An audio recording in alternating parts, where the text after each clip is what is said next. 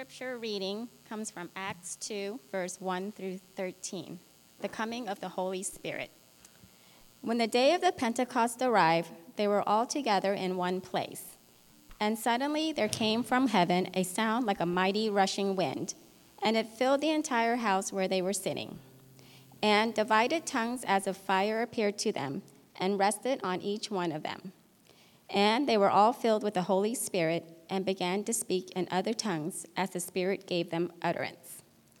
Now there were dwelling in Jerusalem Jews, devout men from every nation under heaven. And at this sound, the multitude came together, and they were bewildered, because each one was hearing them speak in his own language. And they were amazed and astonished, saying, Are not all these who are speaking Galileans? And how is it that we hear, each of us, in his own native language? Parthians and Medes and Elamites and residents of Mesopotamia, Judea and Cappadocia, Pontus and Asia, Phrygia and Pamphylia, Egypt and parts of Libya belonging to Cyrene, and visitors from Rome, both Jews and proselytes, Cretans and Arabians. We hear them telling in our own language, or excuse me, in our own tongues the mighty works of God. And all were amazed and perplexed, saying to one another, What does this mean? But others, mocking, said they were filled with new wine. This is the word of the Lord. Thanks be to God.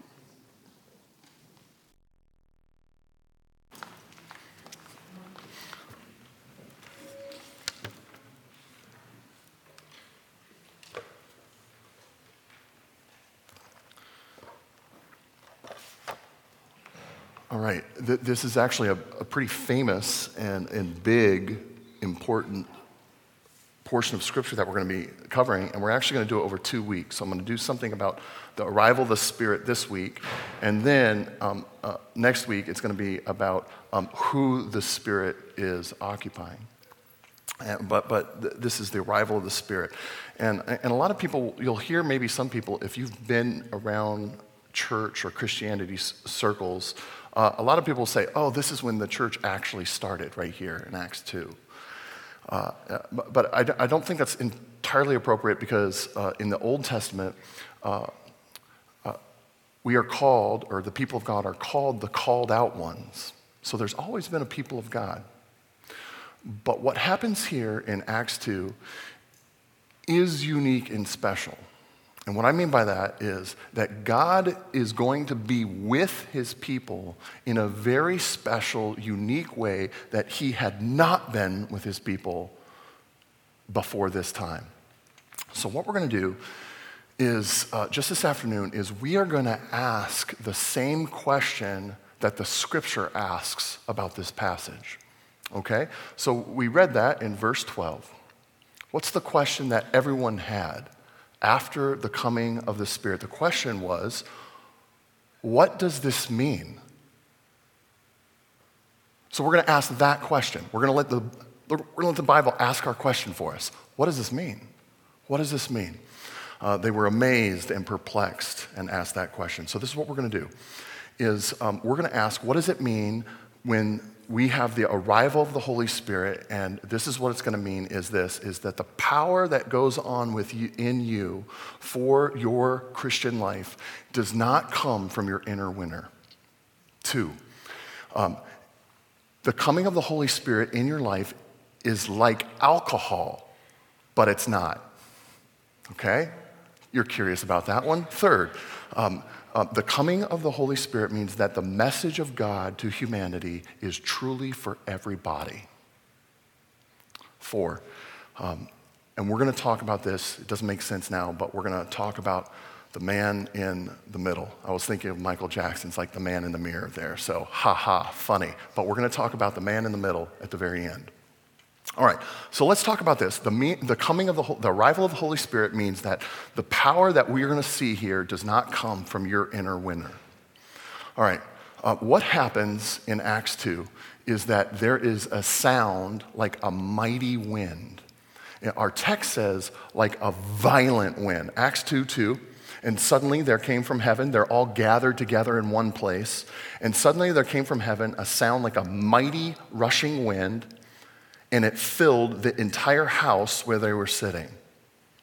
a sound like a mighty rushing wind. Okay, in 2011, and I've told parts of this story before, so some of you have heard it, but in 2011, we were living in Tuscaloosa, Alabama, West Alabama, and a tornado came through Tuscaloosa, Alabama, destroyed about a seventh of the city. Um, here's a picture here, and I don't know if you can, you can probably see it better in effect from afar, is you're gonna see a distinct path of the lightest portion. You're like, that's the middle of the tornado. And then you're gonna see another layer, it's a little bit more blurred out or faded. You're like, okay, that's where winds were hitting, but it definitely wasn't the middle of the tornado. And then, of course, the third level is you're like, trees are still standing, everything's green, houses are standing. Okay, um, we were, our house is in the upper right hand corner right there where we were living. And um, what happened, and you can see some of the carnage. Go to the next slide. And, and this was a real tornado, okay? And so we were in our house, and um, we were in a single level ranch, so we didn't have a basement, but we were in the hallway, and we're praying. And it comes through. And I remember my kid I don't even know. This is not an emotional part of the sermon. Just block that out. I don't know what, I wasn't even ready for that one. Okay, so my kid's just like, um, God, please help us, please help us. But what's in, really interesting is that it sounded, uh, you hear like a train, that's kind of, it sounded just like there was a bunch of like, um, what's, what's the Marine Force One helicopters? If you've ever been there, it's like a bunch of them over the house, and it's just rattling. And we only lost like shingles, and it only destroyed a bunch of trees and, and um, our roof and a playhouse that it totally obliterated in the back. And uh, we only lost that, okay. But it is definitely a sensation where you say, okay, I have zero power in this situation. Like, I feel very, very small. I, and afterwards, uh, let me just tell you this, is you're awestruck. You're like, oh, dang. Some of you might select other words. But, but, but, but what, what happens is that you feel very subject to, like whatever happened outside, there's nothing you can do to change it. It's, it's pretty powerful. So, this is what's interesting the text tells us this is that kind of wind was there, but it was like it. It wasn't actually wind. There weren't people, people just like, whoa, and their hair was, and they were just like, whoa, hold on to me. Nope, no, no, no. It said there was a sound like it. Okay? And the experience, now this is what I want you to get about this. This is huge. The experience was outside of them. The experience was outside of them, and it was verified by a bunch of other people too. Do you, do you know what's interesting about that when we look at Acts 2? Because you're going to need this, is that everybody saw it, and it wasn't just a personal experience. A lot of us equate an experience with the Holy Spirit as what? I got chills. How do you know the AC wasn't turned down? Some of you are like, well, I felt something really powerful. How do you know you didn't undercook your chicken? Like, how do you do that? So, this is really important here when we're looking at Acts 2 is something is happening outside of personal self. Okay, why does that matter? You're like, I just don't see the significance. Let me tell you this is we live in a culture right now that says you don't have many problems because inside of you is nestled a beautiful inner winner. And all we have to do is find your inner winner and peel back the layers and let that birdie fly. That's what our culture says. Now, um, they say you have everything inside of you have what it takes to do it. You are smart enough, you are good enough, doggone it, people love you. You just don't know it yet. Okay. Biblical Christianity and I, am going to probably offend some of you, but I'm going to be offending myself. Biblical Christianity says that, Tim, you have a problem. Biblical Christianity says, actually, you do have a problem. You do have a problem. And there is a solution that is not inside of you, but there is a solution outside of you. There is a relieving there. The solution is not on you to fix, the solution lies outside of you. So, this is really important that the Holy Spirit is coming from the outside and it's not just a personal experience. Um, I was reading the New York Times Magazine, and some of you might have read this too, but Lori uh, Gottlieb has been a therapist for years, and she wrote this article for New York Times Magazine. And she said, in the last 20 years, and I'm just citing her stats at this point, so I didn't, I didn't fact check them. I'm just relying on New York Times Magazine. They fact checked it for me, I'm sure. Um, and so she said, in the last 20 years, um, 30%, there's been a, a decrease in American culture of there's 30% less people are see, seeking out therapeutic help. And she said this. Uh, she did a bunch of interviews, and she said years ago, um, I would meet people, and they would they would be in my office, and they'd say, "I need to understand myself, and um, uh, uh, uh and I want to change a lot of bad stuff that I have going on with me." Uh, and she said, "Now it's shifted. Um, now people are, um, now people are this. I don't have the problem. Other people are my problem. Help me fix other people. Do you see that? I've got nothing wrong here. She goes on, she, she has this great point. She said, This is our cultural problem. Is the last 30 years, you know what we have done? Is we have absolutely bombarded our children with self esteem steroids every day. You are amazing. You are great. There is nothing wrong with you. You're the best. Go get them. Go get them, tiger. You're wonderful. Nothing's wrong with you. She said, We have saturated them with self esteem. We don't have a self esteem problem. That's what Lori was talking about. She said, Because right now we live in an age where the problem is not me, it's outside of me. And Christianity says this no, one of the main problems is you, and it's me. But what does it mean? What, is it, what does the Holy Spirit coming from the outside mean? It means this is I have sent a helper. And it's not you. Now we're getting a little sense. The power of the arrival of the Holy Spirit is not because of your inner winner. All right. The arrival of the Holy Spirit is like alcohol, but also not. Kids, stay tuned to this one. All right. Um, what happens with the people in the house is they saw separate tongues of fire, individual, separate tongues of fire above each head. What does that mean? Um, this is from uh, uh, verses three and four, if you're following at home. Um, and divided tongues, so not one tongue, but divided tongues of fire appeared to them and rested on each one of them. Okay, history lesson. Old Testament, um, when we see God's glory, and what I mean by this, this is um, his special presence to, um, it's the friends and family plan, okay? It's, it's how he appears to friends and family in the Old Testament. Um, let's look at it. Genesis, Genesis 15, a blazing torch, right? To Moses as a burning bush. On Sinai, Mount Sinai, what? Smoke and fire.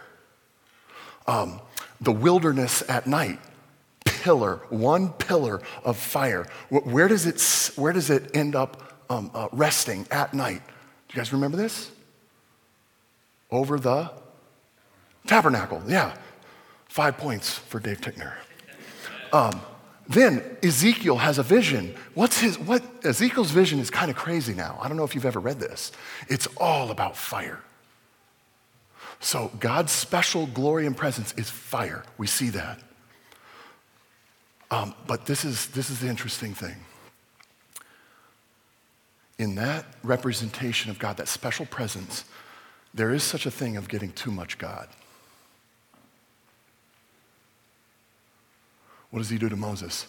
Hide me in the mountain because I cannot handle that much heat. right? The presence of God means this is that it's fatal, it's overwhelming, there can be too much God, it's lethal. Uh, check this out Pentecost, the arrival of the Holy Spirit. This is amazing. It's not one place, it divides and settles over every person there. What does that mean? What does that mean? I, I, think about how amazingly subversive this is. All right, so um, if you're um, uh, Peter, uh, James, um, uh, uh, if, check, this, check this out. Let's say you're an apostle, right? check this out. Um, um, you've, you've walked with Jesus more than anybody. Like you're trained by Jesus himself. He, Jesus was your theology professor. Okay? Um, you spent more time with Jesus. You know all the inside jokes of all the apostles and the disciples. You were chosen by Jesus recruited you. Who can say that? Yeah, he personally recruited me. And they're in this room. Look at how subversive this is. I'm all about authority and ordained authority, but check this out. It doesn't matter how much you know, it lands on every single person. Now, the Spirit might give you different gifts than He gives me, but you know what He never does? Is give more of God to someone else. Never. You know what you can do? You can be like, Tim, we really appreciate your teaching, but guess what? I have as much God as you do. He is as much with me as he is with you. That's, so, that's beautiful. That is amazing. Um, uh, now, check this out. Do you remember this? Is when Jesus is baptized by John, what is, what is the symbol of the Holy Spirit resting on Jesus in pleasure? Anybody remember? What? Yeah, yeah, yeah, yeah, the dove. Yeah, the dove. And then their voice from heaven, does anybody remember what is said there? This is my what? Somebody say, get points. This is my son in what? In whom what? I am what? Well pleased. There's this delight of the Father because his spirit is with him. It's, you see this beautiful Trinity, Trinity, thing, Trinity thing going on. Okay. You know what I could do? Um, uh, uh, you know, I'm thinking of my sons, especially here at this point. But you know what I could do is every night I could, I could go and open the door to their room as they're, you know, um, laughing and making jokes and not sleeping and reading.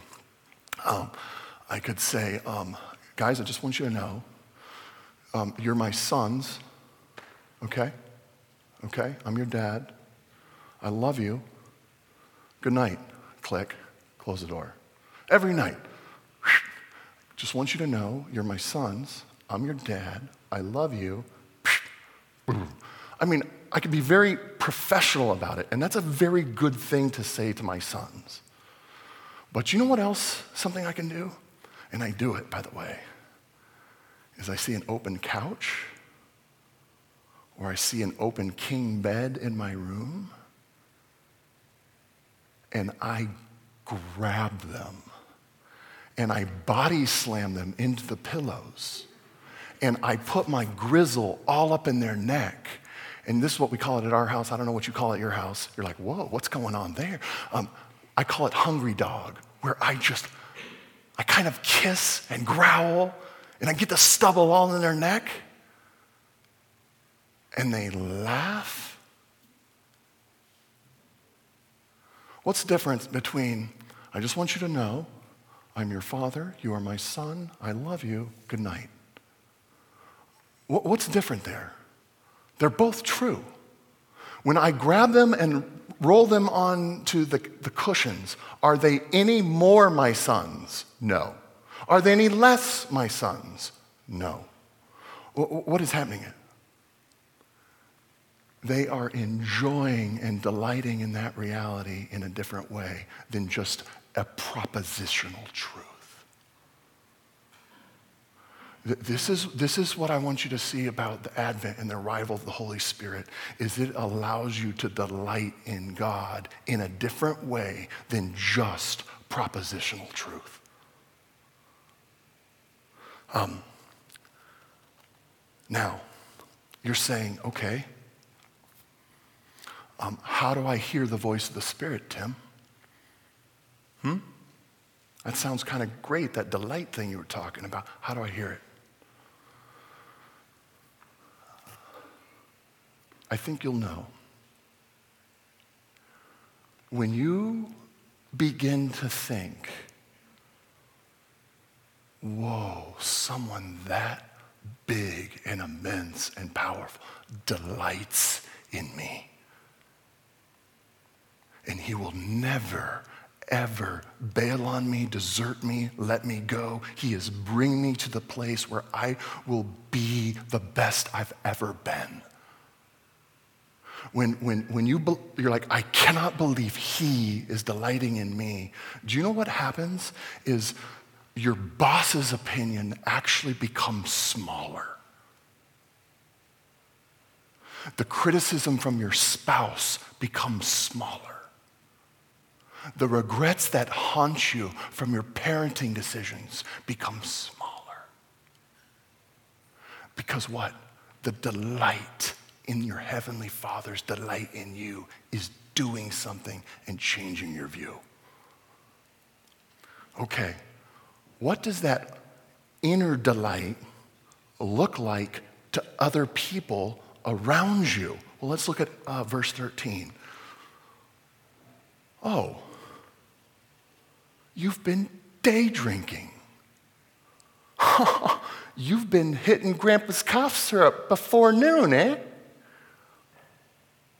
Now, this is what I'm going to show you.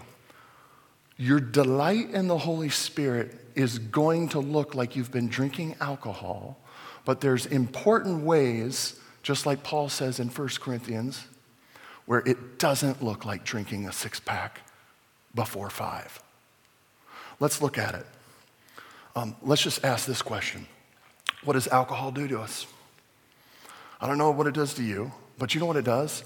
It gives me um, uh, uh, uh, uh f- happiness and a sort of um, fearlessness, a bravado.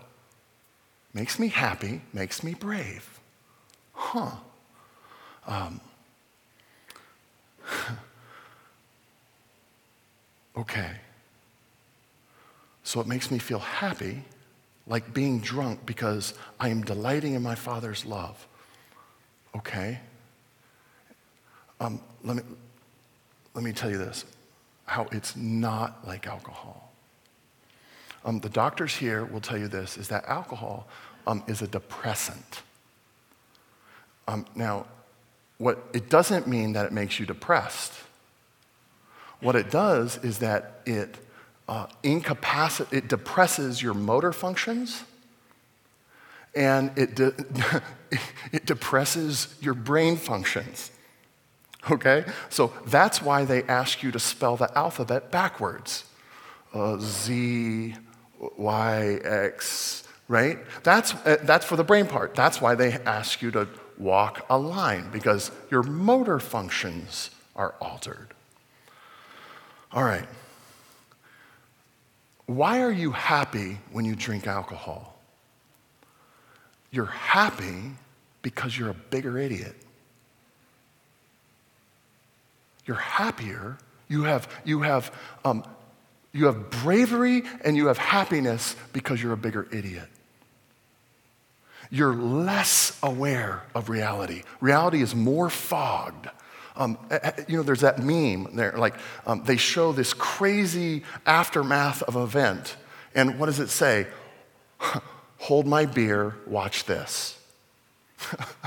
all of these bad examples of people doing things that they were brave for, and they thought this is a great thing that's going to make me happy, and it ends in disaster. All right, check this out.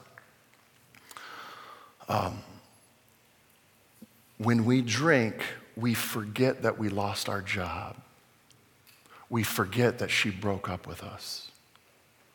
Um, Steve Brown, a great, great Bible teacher, he says this The world drinks to forget, Christians drink to remember. Why does he say that? He says this the Holy Spirit doesn't fog your reality and escape your reality. It actually gives you a bigger reality than you've ever had before.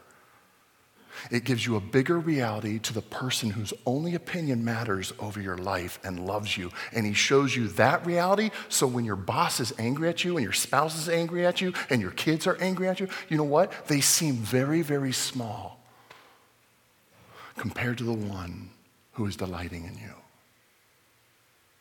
Um, it's like alcohol, but not. Okay, the arrival of the Holy Spirit.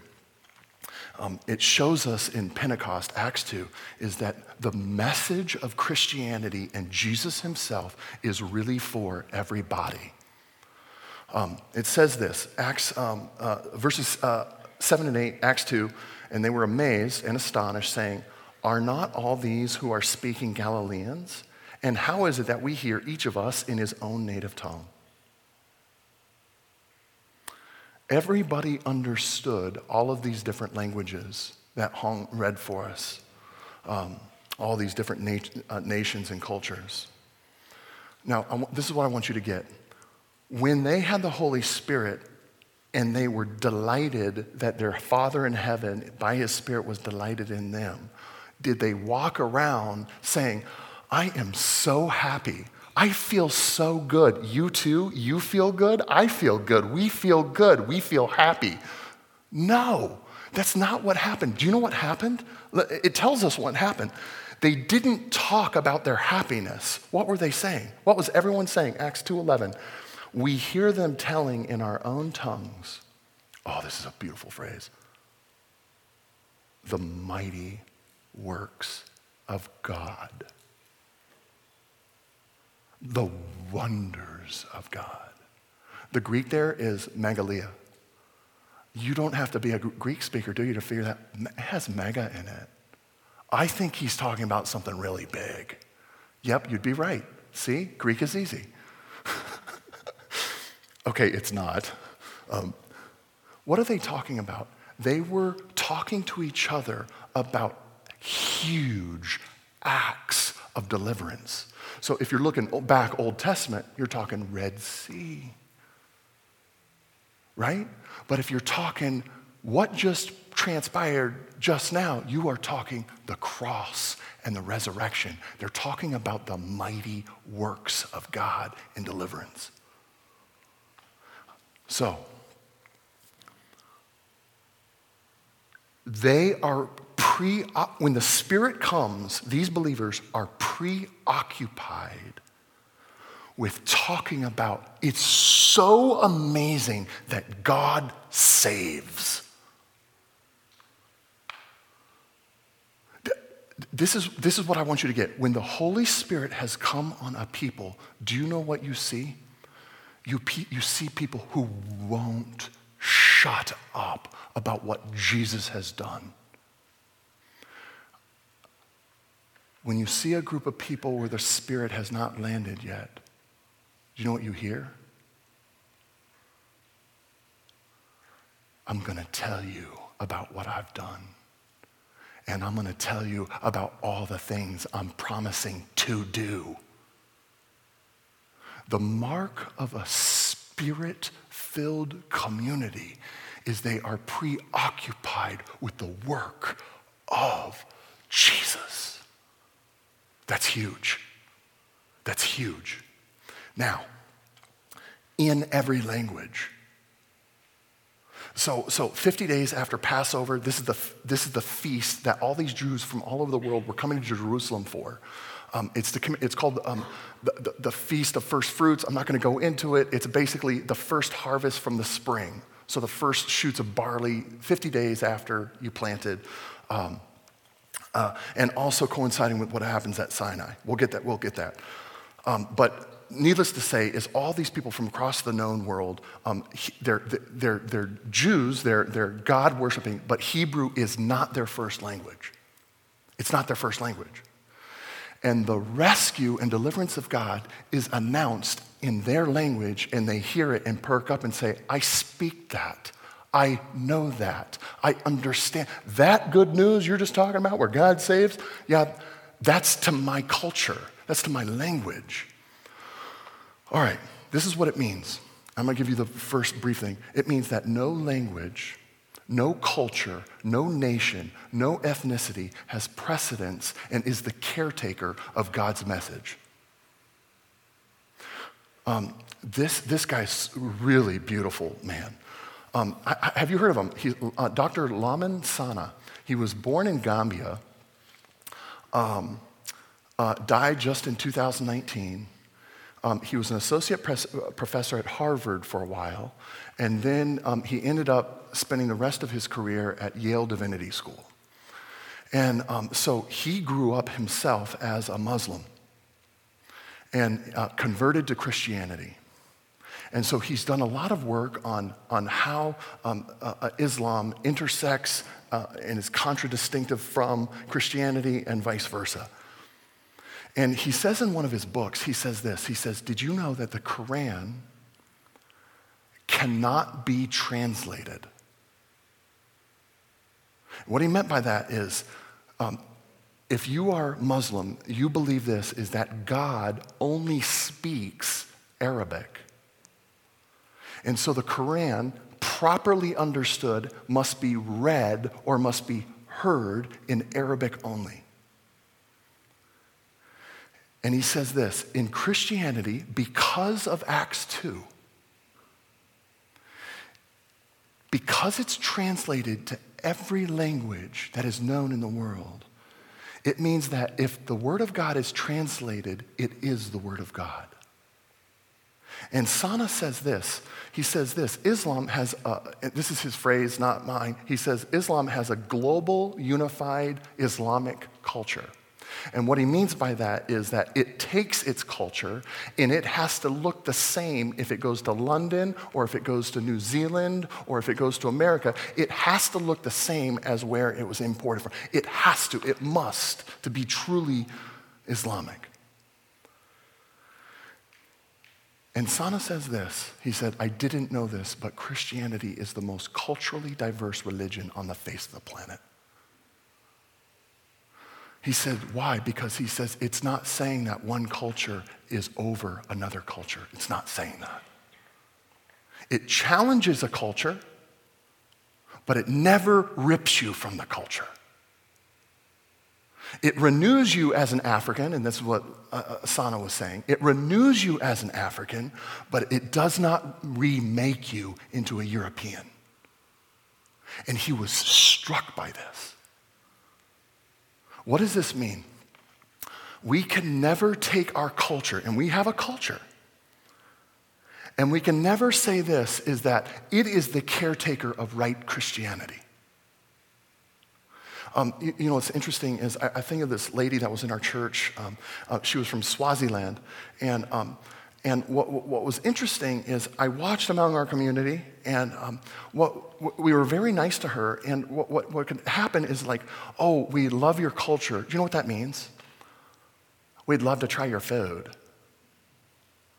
And we love your colorful dress. That's what it means. But this is what we did. And unknowingly, in Swaziland, um, watches are really not a thing. And so she said, I have time to give to people, but Americans don't want my time. Um, I will show up half an hour late and the Americans are freaking out. I will stay till 1 a.m. and the Americans are freaking out. What did we really want from her? We want your food and your dress, but we want to remake you into our American Christianity. That's not so good. That's not so good. And so it's just, it's a caution to us I must never take my culture and say, I'm going to impress my expression of Christianity. And like, like, look, you guys are very educated. You guys love long lectures with bullet points and citations and studies, and you like it that I quote the New York Times Magazine. You really do. But we should never, and I'm just pleading with you, we should never look at any other expression that looks more emotional, more expressive, and say, oh, I think they are on the JV team. We should never do that. Okay? All right. Um, uh, the, the Holy Spirit means that it is truly for everybody. Okay, last. Um, the Holy Spirit coming means that there's a better middleman. Okay, I, I said why on Pentecost. Pentecost was 50 days over uh, beyond Passover, and then uh, uh, especially at this one Pentecost in the Old Testament, the people gathered around the bottom of Mount Sinai. And when they gathered, there was, hey, predictably, fire. Bonus, and an earthquake. Okay? And what happened there? Um, they were like, uh, Moses, uh, could, could you just go for us up that mountain? We'll stay here. you, you go on. Everyone was scared they were terrified and they didn't like what they heard. Every time they hear the law of God, they're like, yeah, we don't like that. It makes me feel uncomfortable. Um, Moses is this middleman that goes and says, I am. Every time the people of Israel, they do something just like dolts.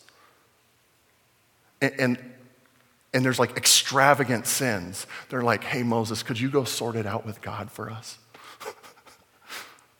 Could you get him off our back? And he goes up and he prays. This is what the arrival of the Holy Spirit means this. Now, the Holy Spirit descending on you and me he is not descending with the law of God. He is descending with the news that Jesus has paid it all. You, you know what? I still can't handle the law. It's good, it's beautiful. I, I, I, say that as a minister, but you know what? I can't bear it too much. Um, it, it crushes me. But you know what? When someone sits next to me and says, Tim, you are an adopted um, um, um, son of God, and there's no condemnation over your life, and he is working a good work in you, and he'll never, you know what? I'm like, I, I kind of want to hear some more. Could you say more of that, please? Moses was a decent middleman, but Jesus was the better, greater, more flawless Moses, the best middleman. Um, you guys will love this. In Genesis 10 and 11, there is a list of nations, kind of like the list of nations that we get in Acts 2. But in Genesis 10 and 11, do you know what they're doing in Genesis 10 and 11? They are building the Tower of Babel. And they're like, let's do this let's have a new human civic religion without God and do something amazing so people will think, is there anything else we can imagine all the people? No religion. That's not the tune. They had one language in Genesis 10 and 11, and it's confused and it fractures warring cultures and nations. Acts 2, you have all of these different languages understood. What's happening? The curse of Babel is being renewed. It's being renewed. How? You know that fiery part where you can't get too, you, can't, you don't want too much of God because we'll die? That part lands and descends on the middleman, Jesus. And all we enjoy is the warmth. That's a good middleman. It means the arrival of the Holy Spirit with that middleman, it means that you and me are living out, because the Spirit's on you and the Spirit's on me, we're living out and undoing the curse of Babel around us. How? I said that tornado in Tuscaloosa, I'm going to end with this. Um, that tornado in Tus- Tuscaloosa, it made me feel powerless, awestruck, very tiny, and subject to the whims of the power. You know what? That's what happens when a community runs into the good news of God. Um, you'll get a kick out of this. Um, so, predictably, in West Alabama, the church that I pastored, I viewed it as an all white church. Okay? All right. There were Taiwanese in our church, there were Koreans in our church. We had a Korean service. We planted a, a, Korean church out of that church. There were Chinese immigrants in that church. Um, we ordained the first black elder ever in that group of churches in Alabama. And I was at a meeting, it was a meeting of all these pastors.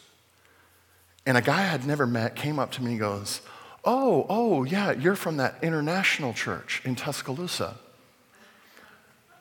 And I thought it was laughable because it was a Caucasian dominated church.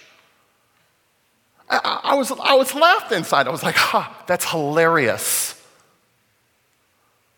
But, but I was too stupid. Uh, let me tell you why. That yeast of what happened in the church, it was enough so that the people in the area were like, the nations are being healed there. What? And they're, this is what, how could that happen? And I'm going to tell you this. I'm, I'll, I'll be nice to the white people this time. I've been mean to the white people before. I'll be nice to them this time. It's what happens when those Caucasians ran into a God who was so great that they became tiny again.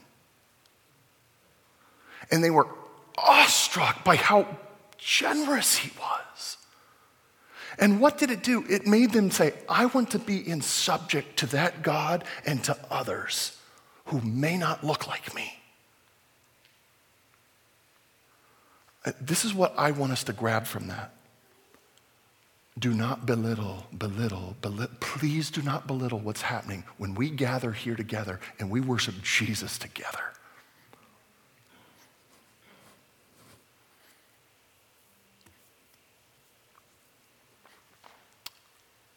My Caucasian friends in South Pass.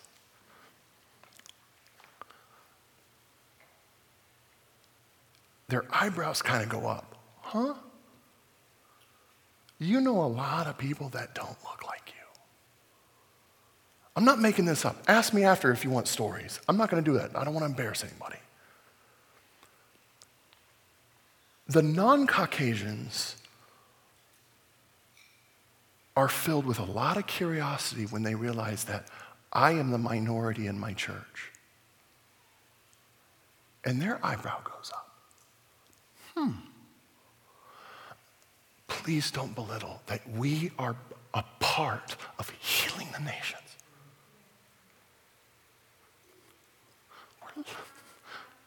We are living out the arrival of God's Spirit. Okay, let's pray into that. Jesus, um, we, we can never get more of your Spirit or less of your Spirit. But we do want to walk with your Spirit more. So, in great fear and holiness, have your Spirit be in us to do these great and more powerful things than you have done out of your own, out of your own mouth. Oh, build that beautiful kingdom, that, that otherworldly kingdom, that upside down kingdom. You build that kingdom here in us, we pray. Amen.